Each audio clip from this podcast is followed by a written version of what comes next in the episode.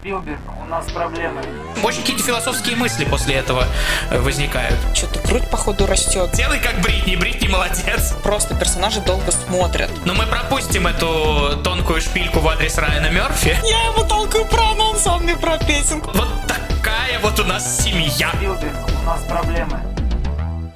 Всем привет! Всем привет! Меня зовут Леня. Меня зовут Марина, и вы слушаете подкаст «Спилберг. У нас проблема». Каждую неделю мы встречаемся, чтобы обсудить просмотренные фильмы или сериалы. Или поговорить о волнующих нас вопросах вокруг кино и киноиндустрии. И сегодня мы будем говорить о сериале «Мы те, кто мы есть». Дебютный сериал Луки Гуаданиньо. Название, правда, у него переведено коряво. Ну почему we are who we are, типа, ну мы те, кто мы есть? Ну потому что правильно мы по-хорошему. Мы такие, какие есть. То есть как бы тут немножко залож... закладывается сразу немножко другой смысл в русском именно переводе. А, типа, что не надо пытаться измениться, нужно пытаться себя принять? Ну, Ты да. про это, что ли, сразу? Ты вот на такой заходик пошла? Ну, слушай, неплохо, но мне кажется, что, в принципе, фраза «мы те, кто мы есть» тоже это отражает. Сериал-то сравнивают, конечно же, как только его анонсировали и анонсировали синопсис, его сразу начали сравнивать с «Зови меня своим именем» того же Слушай, это Гуаданинио. неизбежно просто. Молодые Да. геи в Италии э, американского происхождения. Ну, какого черта? Ну, Конечно, все даже- начнут да, сравнивать. но там даже не то, не то, что это молодые геи в Италии, а просто, типа, вроде как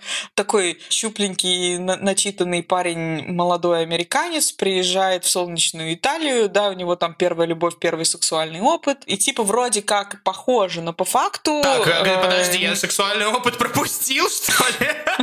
Или ты про вот этот вот э, прервавшийся петинг? Нет, я про, я А, анонс. Какой Петя? Господи. Я ему, я ему толкаю про анонс, а он мне про песенку. Молодой А, я ему про человек. искусство, а ему секс подавай, да? Вот так нет, вот. про секс мы поговорим обязательно. Ура! Но просто по факту сериал, конечно, ну, мини-сериал, когда его смотришь, он совершенно по-другому воспринимается, он такой более непредсказуемый, дерзкий, такой живой, современный, ну, как бы, он отличается этим, конечно, от «Зови меня своим именем». Да, и он здесь, наверное, все-таки, в отличие от «Зови своим именем», он не сосредоточен на истории любви. Да, он э, сосредоточен в определенном смысле тоже на истории взросления, но немножко под другим углом. Мгм. Небольшая водное дело происходит недалеко от Венеции, на американской военной базе. Туда приезжает из Нью-Йорка 14-летний Фрейзер. Его играет э, Джейк Дилан Грейзер. И он приезжает туда со своими двумя мамами. Одну из них, а, американского полковника, или я не знаю, есть феминитив? Полковник она, по-моему. А, ну, нет, я слушай, по-моему, бы я вот сомневаюсь, слушай, что в военных. силовых структурах есть феминитивы. Вот, то есть я просто не в курсе, честно говоря. Она, да, она американский полковник, ее назначили новым командиром базы. Ее играет потрясающе совершенно Хлоя Савиньи. Да, да, да, да, да, мне тоже нравится эта актриса. Фрейзер там знакомится с американо-итальянской компанией местных э, подростков, тинейджеров. И в основном это, конечно же, там это либо дети пе-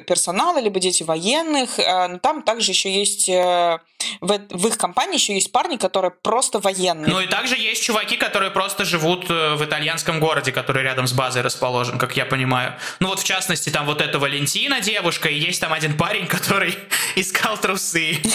Я его вот так запомнил. Чувак, который... А у него, слушай, у него все его появления связаны с труселями. А, он ну первый раз он ими швыряется, второй раз он их не может найти. Типа, ну третий раз он плачет просто, ну как бы там непонятно. Ну, а так, ну, это же это, Минутка важной информации. Просто да, просто, как, как проследить линию роли второстепенного персонажа, ребята? короче, у Фрейзера начинается какая, какой-то такой странного образа платонический роман или дружба с Кейтлин. Это одна из главных персонажей тоже в подростковой компании. Ее играет дебютантка Джордан Кристи Симон, э, и она, конечно, тоже отдельный предмет для разговора, совершенно новое лицо, очень она запоминается. Там, опять же, ее отношения раскрываются, но при этом параллельно Фрейзер увлекается местным военнослужащим Джонатаном, а его играет звезда синонимов Том Мерсье, который, э, конечно, вообще никаким образом не стесняется камеры, просто, не знаю, какой-то актер-эксгибиционист, мне кажется. Те, кто смотрел синонимы, те все прекрасно помнят. Слушай, я вообще, видимо, не в той компашке, которая смотрела синонимы, но, судя по всему, надо глянуть теперь, чтобы понимать, о чем ты здесь говоришь. А, там просто очень много мужской обнаженки. И Том Мерсье, он, э, ну, это действительно актер, который вообще очень спокойно обнажается перед камерой в полном виде, в анфас, спокойно ходит, чувствует себя при этом, насколько, по крайней мере, смотря на него, он чувствует себя комфортно. Нет, как... И его снимают совершенно спокойно. И здесь Гуаданини точно так же его снимает спокойно. У нас, ребята, пятая минута подкаста, а мы уже говорим о мужской обнаженке. И ни слова о сюжете вообще. А что, все, я рассказала сюжет. Приезжает, ну, слушай, по-моему, кстати, Джонатан-то не появляется в full, full frontal nudity, там нету у него. Появляется в первой серии прям. А, так это он был? Да. А, надо было на лицо смотреть. Не вырезай, пожалуйста, это прекрасно. Ну ладно, да, так, э, мы серьезные люди, мы говорим о серьезных вещах здесь. Ну, короче, и Фрейзер Джонтон начинает испытывать романтические чувства, завершая синопсис. А, ну да, точно, вот где мы были. Да, ладно, все, очень, очень долго, очень весело рассказали, про что сериал. Нет, на самом деле сериал хороший, то есть, э, ну, по факту, э, сейчас мы даже не столько рассказали, наверное, синопсис, сколько просто завязку немножко, то есть, собственно, с чего все начинается, потому что, если честно, могу вот за себя сказать, что у меня после этой завязки э, было немножко другое ощущение. Я, честно сказать, думал, что сериал-то весь будет о другом, но на самом деле здесь, на мой взгляд, очень прикольно Гуаданини делает такой модернистский постмодернистский поворот, когда он немножечко отказывается от очевидного сюжета и избирает более интересным все-таки сюжет неочевидный. Да, там вообще очень много интересных заходов, которые Гуаданиньо, возможно, ему это не позволяло сделать э, хронометраж э, обычных картин, да, возможно, ну, там, сроки, либо еще что-то. Здесь он явно экспериментирует э, в какой-то степени и поднимает вообще абсолютно другие вопросы, нежели ты сначала думаешь. Я очень люблю такие ходы, когда не особо-то много понятно из синопсиса, но тебе интересно из-за какого-то там сюжетного, из-за сюжетной завязки, либо тебе интересно из-за режиссера или актеров, да, и в итоге ты просто поражаешься тому, что видишь. Ну да, первое, что хочется отметить, это действительно такую атмосферу, и, потому что с самого начала просто сериал, он прям никуда не торопится. И здесь вот, ну, действительно, возможно, до этого ему не позволял хронометраж как раз-таки полнометражной картины, но здесь он абсолютно спокойный. Вот ему надо там показывать какие-нибудь стоп-кадры, э, когда да, все да, движение да. замирает, или еще что-то, какие-то неочевидные и довольно-таки интересные художественные ходы тоже привносить. И это очень здорово, это очень приятно, и ты в нем как-то тоже немножечко так расслабляешься и растекаешься. Если честно, я большую часть серии посмотрел там за один день, и мне прям было так досадно, что он опять заканчивается, потому что хочется подольше побыть в этой атмосфере, несмотря на то, что все-таки события, которые там происходят с героями,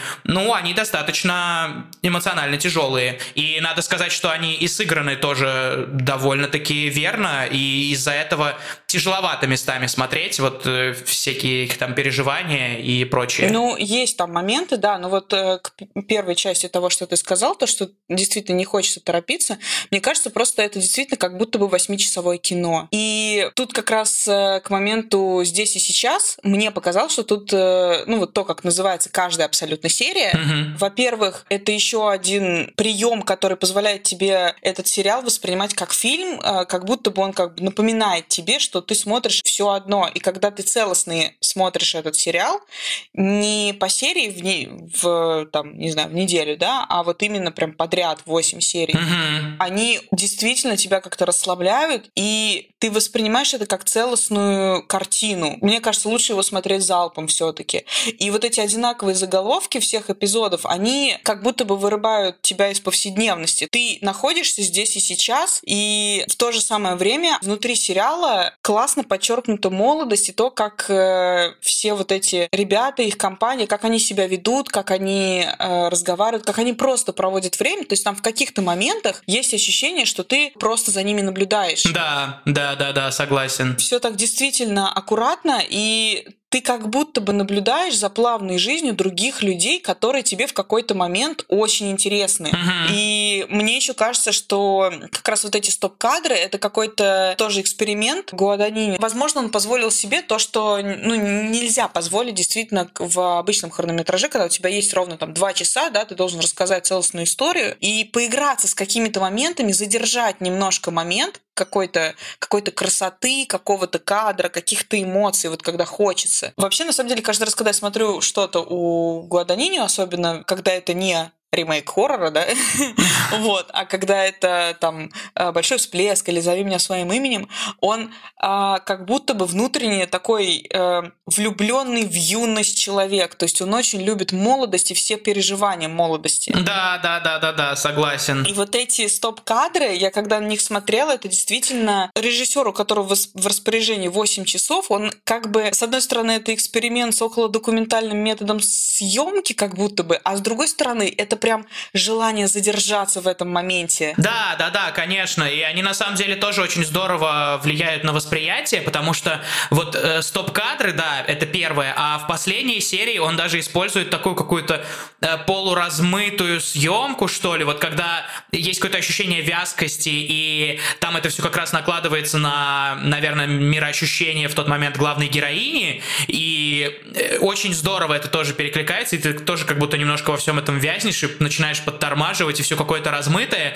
и э, действительно там, так как э, у них же сборы, она должна покинуть эту военную базу, я как-то это тоже ассоциировал со всеми разами, когда мне приходилось откуда-то уезжать, и действительно вся вот эта картина сливается в общее какое-то марево, э, которое очень трудно разобрать на отдельные предметы, людей, события, все как будто бы сливается вот в какую-то просто странную цветную пол- полосу. Ну да, не знаю, мне кажется, что тут еще очень классно помог со всем вот этим, все, что Гуаданини хотел запечатлеть и с чем поиграть. Здесь монтаж и оператор. А оператор тут Фредерик Вензел, это человек, который работал на проекте «Квадрат» Рубина Эстлунда. Потрясающая совершенно картина. Безумно я ее люблю, по-моему, три раза ходил в кинотеатр. И он просто тоже очень любит созерцательность. Вот он любит созерцать, и это видно через его работы. Мгм. И здесь еще есть какие-то такие, знаешь, моменты, вот если еще немножко уделить внимание вот тому, как это снято, да, ну что, мне кажется, потом нам надо уже перейти к тому, про что это все. Да, да, да, да, да, да, да, было бы А, неплохо. Я просто хочу очень отметить э, музыку, которая постоянно присутствует в той или иной форме. Э, Либо она прям фактически живая, и ты в, в моменте переживаешь эмоции вместе с персонажами на концерте, да, либо она просто постоянно где-то есть. У Гуаданини, конечно, невероятный какой-то музыкальный вкус, потому что он все так, э, с одной стороны, динамично, с другой стороны, она как будто бы фоном, но при этом она помогает немножко тебе ориентироваться в каких-то твоих же собственных переживаниях, исходя из того, что ты смотришь, да. И еще я вот именно в этом мини-сериале почему-то вспомнила, ну, точнее, как, э, зафиксировала очень четко, что Лука еще и дизайнер интерьеров, потому что он очень часто там снимает какой-то декор, предметы гардероба, какие-то вот такие моменты. То есть он а, периодически просто акцентирует внимание на вот этих вот мизансценках, как как, как что-то стоит. Здесь это, конечно... Слушай, интересно, я как-то не придал этому значения. Единственное, что вот я сейчас вспомнил, это кадры дома, когда он уставлен эм, коробками, когда они только-только въезжают. Потом я вспомнил момент, когда супруга, собственно, я не помню их имена, вот когда она ей изменяет с матерью Кейтлин, в, там, так, там очень красивый вид, реально, вот эти балконы. Я еще думал, думаю, боже мой, женщины, вы же спалитесь. Там же эти окна в пол. Вот, вот это очень хорошо помню. И, и хорошо помню еще, как он напился и спал под ковриком. Вот это очаровательный момент. Да, я знаешь, почему сакцентировала на этом внимание, вот на интерьере именно? Потому что, как мне кажется, обставить э, интерьер, будь то, не знаю, Италия, какие-то э, невероятная богема, либо еще что-то, очень дорого и красиво можно всегда. Э, разумеется, художники, да, по сцене, либо там в интерьере, еще как-то они это умеют, у людей есть вкус. Но это всегда можно сделать э, дорого и красиво. А обставить это минималистично и вот в том виде, когда у них же маленькие комнаты, военный ко- корпус, да, то есть вот это все. Обставить это минималистично, очень правдиво и при этом красиво, и чтобы это еще отражало какую-то персональную черту персонажа, например, комната Кейтлин и комната Фрейзера очень сильно отличаются между собой, да, и то есть там есть какие-то моменты, за которые ты можешь уцепиться. Мне, короче, показалось, что это очень сильно, и почему-то именно здесь я сакцентировала на этом внимание. Угу. Но мы пропустим эту тонкую шпильку в адрес Райана Мерфи. Заметил, да? У которого все дорого-богато как раз-таки. И попробуем все-таки перейти к сути. А, что Давай, вообще да, первое, что мы видим? Первое, что мне, например, бросилось в глаза, и э, я очень как бы да, порадовался этому. Тебя услышать, потому что все-таки в синапсисе было написано, что типа Фрейзер с семьей э, переезжает на военную базу. Там не было никак персонифицировано, что это за семья. А здесь мы видим, что семья это две женщины, то есть это две матери и их э, сын 14-летний. И это, на мой взгляд, ну, очень здорово. И вообще, в принципе, интересно всегда видеть эту тему, э, что происходит э, с женщинами в, военных структурах. И mm-hmm. конкретно еще интереснее, что именно там происходит с ЛГБТ-женщинами женщинами. Ну, в общем-то, здесь как такового акцента нет на том, что они ЛГБТ, по большому счету, да, просто вот, ну, мы видим, что это, да, супруги. Да, и да, они вообще, как мне кажется, абсолютно нормально всеми воспринимаются. Да, но там есть, э, там есть очень конкретный шовинизм, да. как ни крути, который проявлен, во-первых, изначально со стороны бывшего командира этой базы, э, когда он передает э, Саре командование, да, мы видим там, что он ей там какие-то гадости нашептывает. И, в общем-то, таким самым большим, наверное, источником шовинизма здесь выступает персонаж, кстати, Кида Кади, которого мы не упомянули да. в касте, да, но это, это вообще э, музыкант, который, как выяснилось, еще и актер. И, кстати, оказывается, это совсем не, не новое ни, ничего. То есть это далеко не первая его работа в кино там или на телевидении. Mm. Удивлением это было только для меня. Это актер и рэпер Кит Кади, либо Скотт Мискади. Э, он играет отца э, Кейтлин. Да, но и в принципе он и сам достаточно яркий да, персонаж очень. сам по себе, и их семьи периодически как бы ставятся в сравнение, э, семья Кейтлин и семья Фрейзера. И, ну, это тоже, это тоже действительно интересно, за этим интересно наблюдать, и э, интересно видеть, как, э, казалось бы, да, в такой толерантной э, стране, как Соединенные Штаты, да, ну потому что все-таки технически они находятся на территории Соединенных Штатов, потому что это как, как, как будто бы такой анклав на территории Италии, да, это военная база, и живут они там по законам Штатов. И интересно видеть, как э, все-таки военная сфера по-прежнему остается такой достаточно ригидной, где э, тяжело мужчинам принять, что, допустим, командование над базой взяла женщина. И опять же, что интересно, Гуаданини здесь не дает такого одностороннего толкования, потому что мы видим прекрасно, то есть он не такой профеминистический чувак с флагом, да, который говорит, ребята, это все нормально. Он нам показывает, что в принципе она тоже способна совершать ошибки, э, потому что, ну, вот это то, что там она отправляет этих ребят, которые еще не дотренированные, это же, по сути, ну, такой мисс-менеджмент тоже, ошибка управленца, но он ей не присваивает какого бы то ни было, как сказать, гендерного титула, да, что типа это типично женская ошибка или там типично мужская. Э, и вот это Она вот здорово. человеческая. есть, да, абсолютно человеческая ошибка, э, которая еще и, на мой взгляд, очень так тонко там это подмечено, что она завязана, ну, скажем так, на кумовстве, что ли, потому что она говорит, что типа мы отправляем солдат и передайте там привет, напишите ему повежливее, потому что мы с ним друзья. Угу. То есть вот, вот, вот именно исходя из этого это все происходит, и, ну, это все очень здорово, да, и это вот я сейчас буквально только там какие-то свои первые впечатления описываю.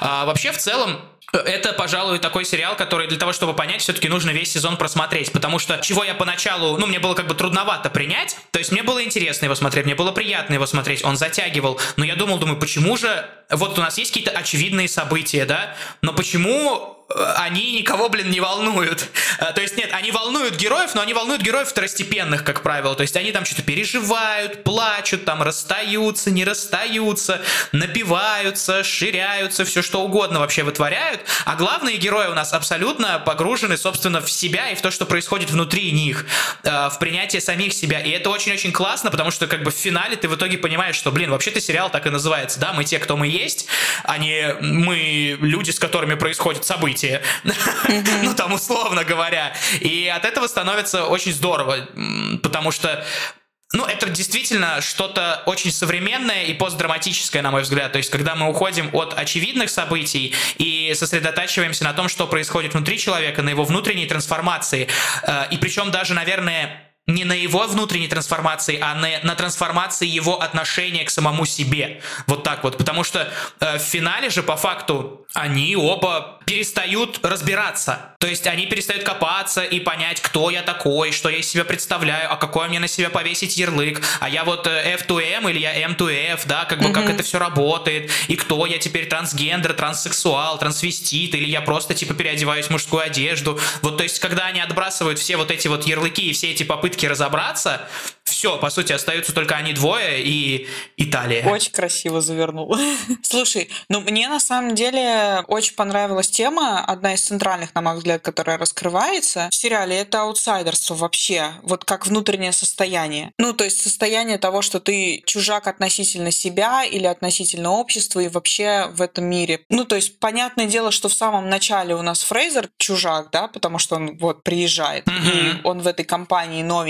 Но в каком-то смысле там все э, жители военной базы, они тоже аутсайдеры, ну, типа они приезжие, тоже это какой-то такой собирательный кампус, все, mm-hmm. все отовсюду, они как бы и друг для друга аутсайдеры, и внутри страны аутсайдеры, потому что как бы ты себя не убеждал в том, что типа мы живем, условно говоря, на кусочке Америки посреди Италии, да, все равно ты находишься не в Америке. Да, да, да, безусловно. Вот. И что касается вот этой группы подростков, то, конечно же, юность в таком месте и в таком состоянии, при том, где ты еще предоставлен сам себе полностью, угу. это такой довольно сильный художественный образ, но Лука еще его постоянно подпитывает какими-то атрибутами современности, то есть там какими-то политическими контекстами, потому что там постоянно говорится про враждебность мира, там э, мелькают сюжеты о президентской гонке 2016 -го. Да, вот это это просто, на мой взгляд, это настолько гениально, потому что одна из серий, она кепки, финалится помнишь, просто. Помнишь кепки, э, которые Да, привезли? кепки меня, кстати, заинтересовали, я потому что такой типа, хм, а почему так? Но это ладно, с кепками, допустим, там, э, может быть, нам сложнее понять этот контекст, но там очень здорово, что все серии заканчиваются одинаково, то есть там бац и завершаются они титрами. Да. А одна из серий, она закончена в противопоставлении другим как раз-таки э, каким-то там описанием президентских выборов и каким-то аналитическим таким роликом длительным, взятым просто в принципе с ТВ, э, вот а это того 2016 года. Да, да, да, да, да. И это настолько, потому что ты понимаешь, что это сделано намеренно, и ты понимаешь, что сериал выходил по одной серии, собственно, как раз-таки непосредственно перед нынешними выборами да, в США. Да, да. И это как бы такой способ, как будто бы освежить события тех времен, и это настолько взрывает мозг. Это, ну, это так. Причем это тонко, на мой взгляд, это тонко. Хотя это и понятно, и, и очевидно, но, ну, типа, тебя ни к чему не склоняют. Тебе просто говорят, а вот, ну-ка, вспомни-ка, что там было, кстати. Я бы сказала, знаешь как, это сделано в лоб все все-таки, но сделано красиво и аккуратно, я бы сказала вот так. Ну, изящно, да, скажем так. Да, да, да. Это очень изящно, потому что э, разговаривает он все-таки с тобой в лоб. И он также и персонажа, например, Сару, да, uh-huh. э, у нас просто показывается вот эта гонка, показывается Трамп, показывается, как он выигрывает и что происходит. То есть прям вот. И тут же персонаж Сары, которая приняла решение какое-то резкое, и этот диалог, да, когда она говорит, что типа, ну, ее обвиняют в том, что она приняла uh-huh. не то решение. Она говорит, э, если типа вы не заметили, людям сейчас нужны такие такие решения. Ну, то есть, как бы просто вот параллель, да, да, да, да, того, да. как люди ориентируются на лидеров, как лидеры ориентируются на других лидеров, какая-то взаимосвязь между политикой большой и э, внутренним состоянием какого-то отдельно взятого персонажа. Вот эта взаимосвязь. Угу. Я тут как-то ее проследила. И вот э, мне кажется, что здесь, конечно, какие-то политические аспекты, э, они, безусловно, ну, их, их стоило ждать, потому что все-таки военная база никакая вообще, никакой художественный материал невозможно, про военку, мне кажется, невозможен без политики или без контекста политического. Да, да, да, это было бы сложно, как минимум. Да, но тем не менее, если говорить про подростков, то вот это вот их состояние аутсайдеров и то, что до них как будто бы никому нет дела, оно тоже как бы чувствуется. А, ну, опять же, как я уже сказала, да, не все из них это чьи-то там дети, просто некоторые там постарше, они именно солдаты, и им тоже там на поле боя в какой-то момент, и совершенно они не понимают, э, кем они вернутся, если вообще вернутся. И то есть как бы их состояние тоже порой чувствуется, особенно там на вечеринках. Mm-hmm. И то, как это показано с какими-то намеками, недомолвками, какими-то ну, взглядами, когда просто персонажи долго смотрят друг на, на друга, да, долго пытаются э, что-то сообщить друг другу, понять. То есть они порой даже это все э, выступают вместо диалога они вместо диалогов что-то как-то тебе показывается. И вот это тоже очень тонко и изящно сделано. Ну да, да, согласен. Здесь очень много такого недосказанного. Да, но оно очень четко передается в, во взглядах. Да, да, да. То есть оно, скажем так, да, не недосказанного, а невербализированного, наверное, вот так правильнее вот, сказать. Вот, да, вот.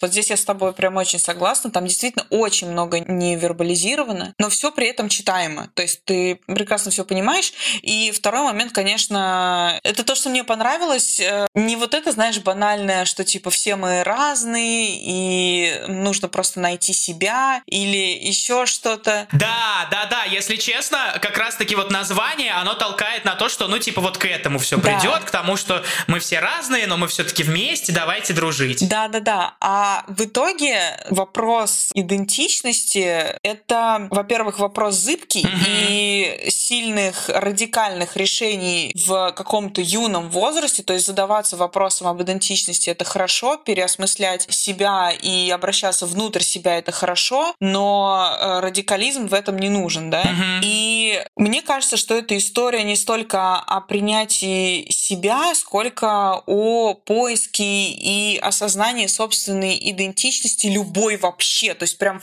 в настолько широком смысле, насколько это можно понимать. То есть это и сексуальность сексуальная, и гендерная, и политическая, и этническая, и религиозная. и религиозная идентичность. Абсолютно любая. То есть там настолько большой спектр, и это касается и взрослых. Эти же вопросы в той или иной степени поднимаются у персонажей... Ну, у родителей, по да, факту, у, да, ну, да. Ну, взрослых, да, у родителей, у военных, как бы.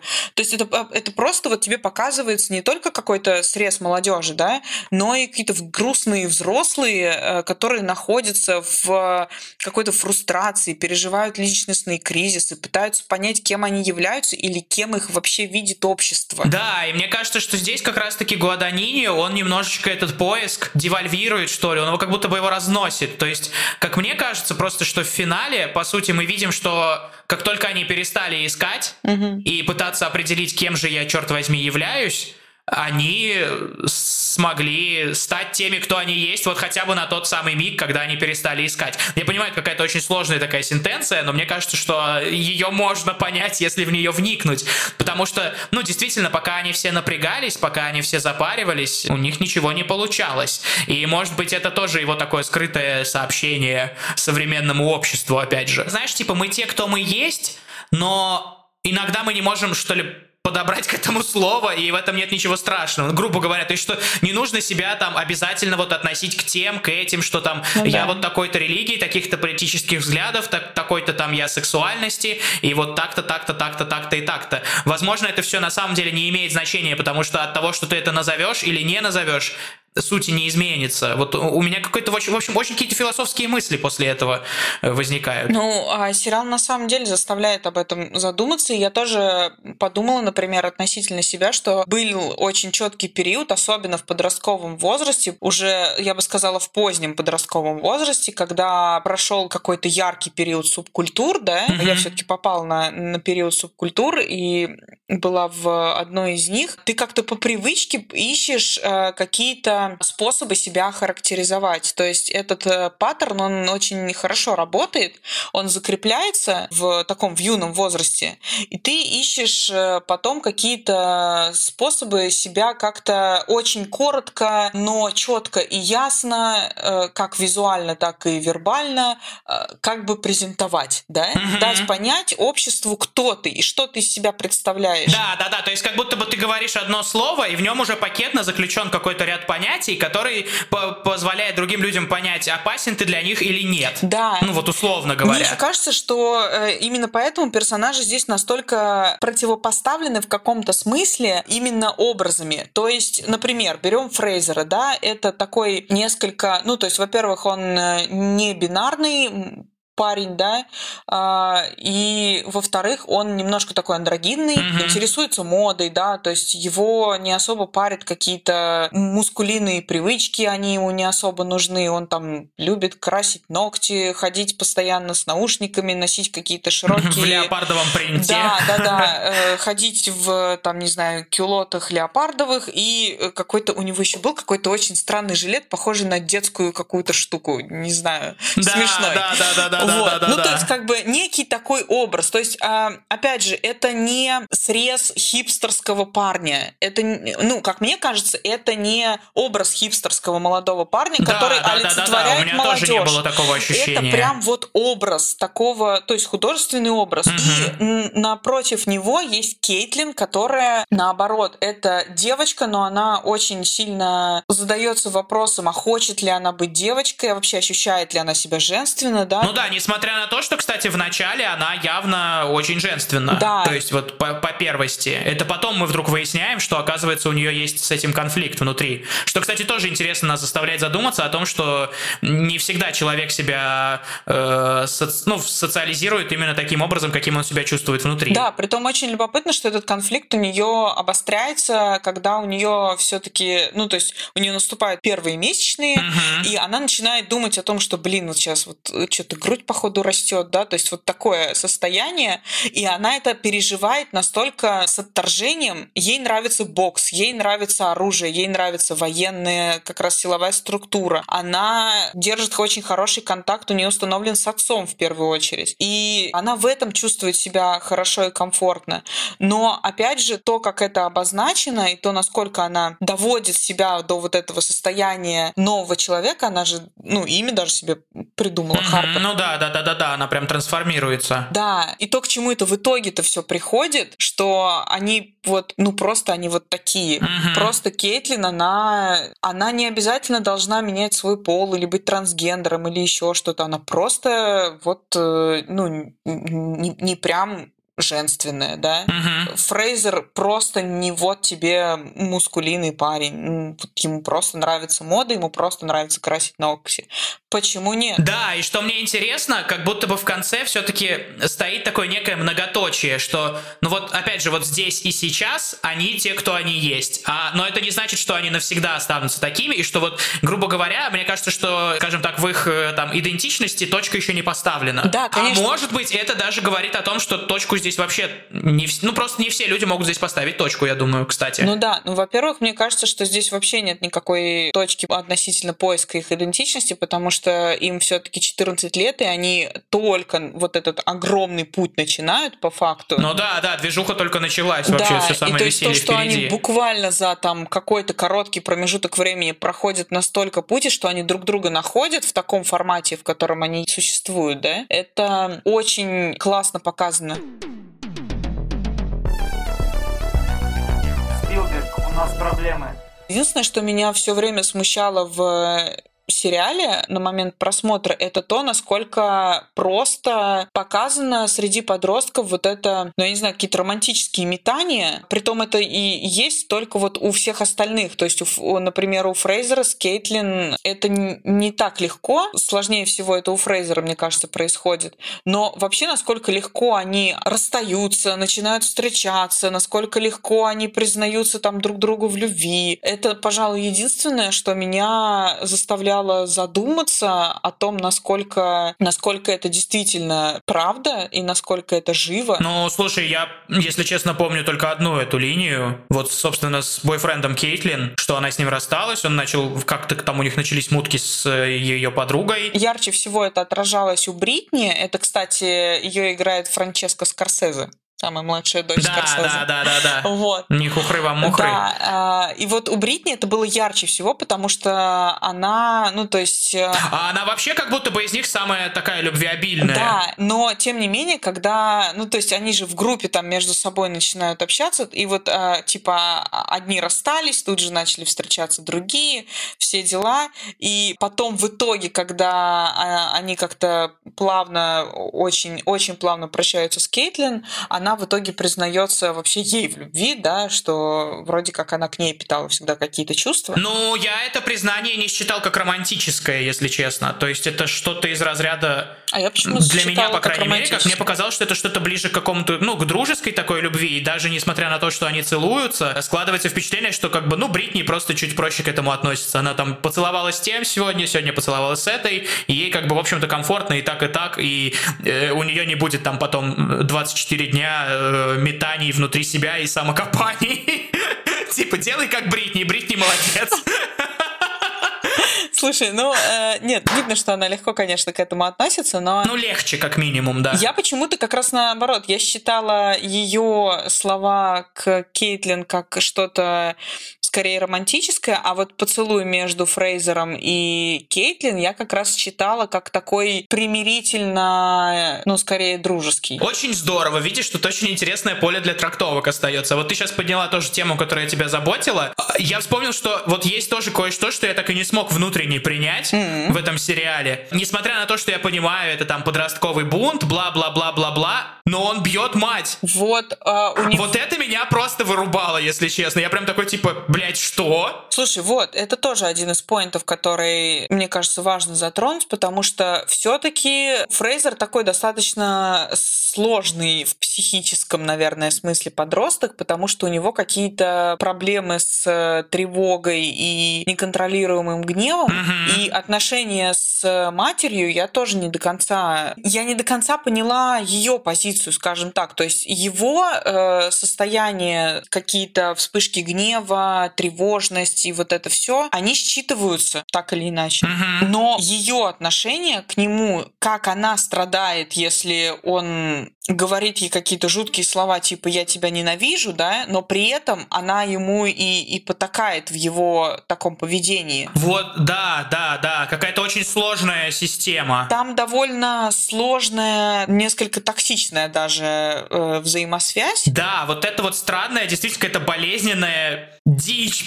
просто. То есть это, на мой взгляд, это самый нераскрытый вообще аспект там. И я такой смотрел, и э, потому что, ну, как правило, даже если какие-то подобные системы показывают, да, э, таких э, созависимых каких-то болезненных отношений, там э, тебе обычно режиссер не оставляет поле для трактовок, то есть он тебе как бы однозначно говорит, вот здесь вот у нас происходит вот это, дорогой зритель, не пугайся, я тебе сейчас расскажу, как к этому относиться. А тут тебе просто показывают что-то, что, в общем-то, вписывается в общую концепцию, что как бы там, опять же, там правдоподобно сыграно, но ты не можешь увязать это в голове, как это, черт возьми, работает. И у, у кого здесь из них двоих больше проблем? На самом деле, больше всего проблем, я думаю, у Мэгги, которая с этими двумя вынуждена жить Да. и мириться вообще с этими психопатами, блин. С а- абсолютно спокойным отношением, при том к этому, да. Да, да, да, как, как- она как военврач да, и не такого насмотрелась, судя по всему. Мне тоже, я вот согласна с тобой, мне не хватило вот этой линии, мне хотелось, чтобы это все раскрылось, потому что в каком-то вот именно отношении между матерью и сыном мне очень сильно напоминали э, ранние работы Ксавье Далана. Да, да, да, да, да, да. И, кстати, даже какие-то кадрики, если честно, мне тоже напомнили какие-то ракурсы. Да, ну то есть, ну вот именно, знаешь, э, мамочка, я убил свою маму, вот эти вот особенно две, Мгм. потому что там тоже были э, как раз претензии к материнству, э, какие-то там э, проблемы, э, токсичные отношения с матерями и вот это все. Но здесь этого, ну вот мне не хватило действительно, потому что хочется в итоге все равно понять, а ну, то есть помимо того, что у Фрейзера приступы тревоги, да, и панические атаки, и вспышки гнева, и он вот так это все выражает и э, выплескивает на мать, и она просто с этим мирится и априори его любит, помимо этого что? Или типа помимо этого ничего, и это просто тоже понимание того, какими бывают люди, что типа такое Да, просто да, да, есть. то есть, типа, э, я тоже не очень понял, вот действительно, они как-то стараются это решить, они как-то над этим работают, или, или, ну, как бы, ну, вот, ну, мы так живем, да, типа, вот, вот такая вот у нас семья, Веселенькое. да. Если подводить какие-то итоги, то, мне кажется, мы, те, кто мы есть, это, с одной стороны, такой срез молодости и большое летнее приключение, где каждый эпизод хочется продлить до бесконечности, и он пытается продлиться до бесконечности, и ты ощущаешь буквально там светящееся солнце, и никогда не знаешь, что с тобой приключиться и что приключиться с персонажами. А с другой стороны, это очень серьезное и глубокое высказывание на тему принятия, опять же, своей идентичности в самом широком смысле, вот как я уже сегодня сказала. И, возможно, вопрос к тому, что не нужно акцентировать внимание на поиске себя, а, а можно просто жить, и во время, во время этого пути все как-то станет на свои места. Да, совершенно с тобой согласен. Э, очень завораживающее, приятное и к сожалению, конечное зрелище, потому что, честно скажу, мне бы хотелось э, подольше понаходиться вот в этой замечательной осенней Италии, посмотреть на все эти картинки, такие с... Не... Причем, что интересно, тоже сработанные не яркими тонами, а весьма такими тоже приглушенными, но все это как-то очень сильно затягивает в себя, и в это хочется погрузиться.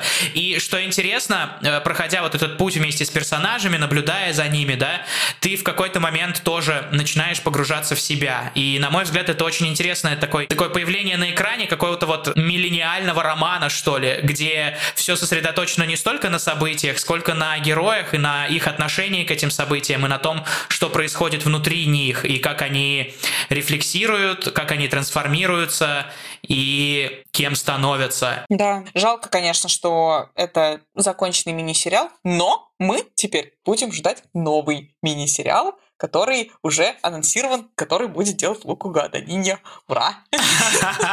Да. И с вами, как и всегда, были Леня и Марина. И подкаст Спилберг «У нас проблема». Подписывайтесь на нас в Apple Podcasts и Google Podcasts. На Spotify, слушайте нас на Яндекс Музыке и на любой удобной для вас платформе. Ставьте нам оценки, пишите отзывы, рассказывайте о нас друзьям. Подписывайтесь на наш Инстаграм. Ну и до скорой встречи. Пока-пока. Спилберг, у нас проблемы.